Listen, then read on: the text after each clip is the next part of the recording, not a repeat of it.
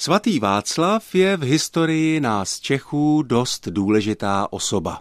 Naši předkové ho po staletí považovali za takového našeho nebeského přímluvce, který pro nás ztratí slovo, když nám bude nejhůř. V něco takového bylo určitě příjemné věřit. A navíc, jak se mi zdá, tak naše dějiny svědčí proto, že se za nás opravdu někdo opakovaně musel přimlouvat. Jinak bychom v té naší centrální evropské poloze, v celkem bohaté zemi, která kdekoho lákala k dobývání a kořistění, nemohli přežít. A hle, jedenáct století po svatém Václavovi tady pořád jsme a pořád ještě mluvíme česky. Chtěl bych se dneska zmínit o tom, jaké stopy zanechala čeština v tom poměrně početném souboru středověkých legend, které byly o svatém Václavu napsány. Máme tady především dvě velice cenné legendy psané staroslověnsky, tedy slovanským jazykem, který skultivovali Konstantin s Metodějem. A pak tu jsou také legendy latinské, jako je takzvaná Kristiánova legenda, která je nejcennější, a dále latinské legendy Crescente Fide, Gumpoldova legenda nebo Laurenciova legenda. V těch legendách jsou samozřejmě citována česká osobní a místní jména. Povídali jsme si před rokem třeba o tom, že jména bratrů Václava a Boleslava mají shodný význam. Obě znamenají více slavný.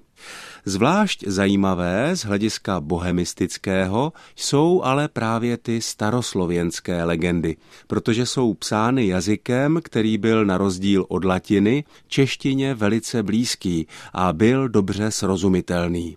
To způsobilo, že se do staroslověnštiny velmi snadno dostaly typicky české nebo západoslovanské výrazy, které na slovanském jihu, odkud byla staroslověnština přinesena, nebyly obvyklé. Tak například v první staroslověnské legendě o svatém Václavu z druhé poloviny desátého století vidíme jasný bohemismus milovaty, tedy v dnešní češtině milovat.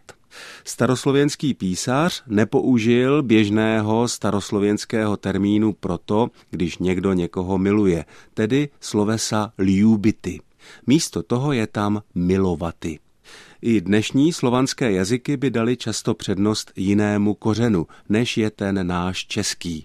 Slovensky by se miluji tě řeklo ľúbim ťa, polsky by to bylo kocham tě a bulharsky by se totéž řeklo aste običam.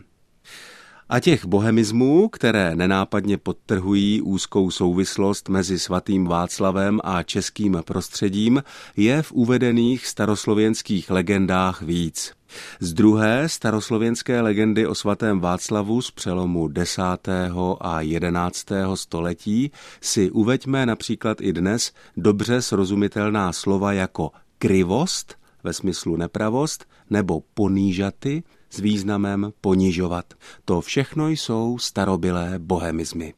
Od mikrofonu ze studia Českého rozhlasu v Olomouci zdraví všechny posluchače Ondřej Bláha.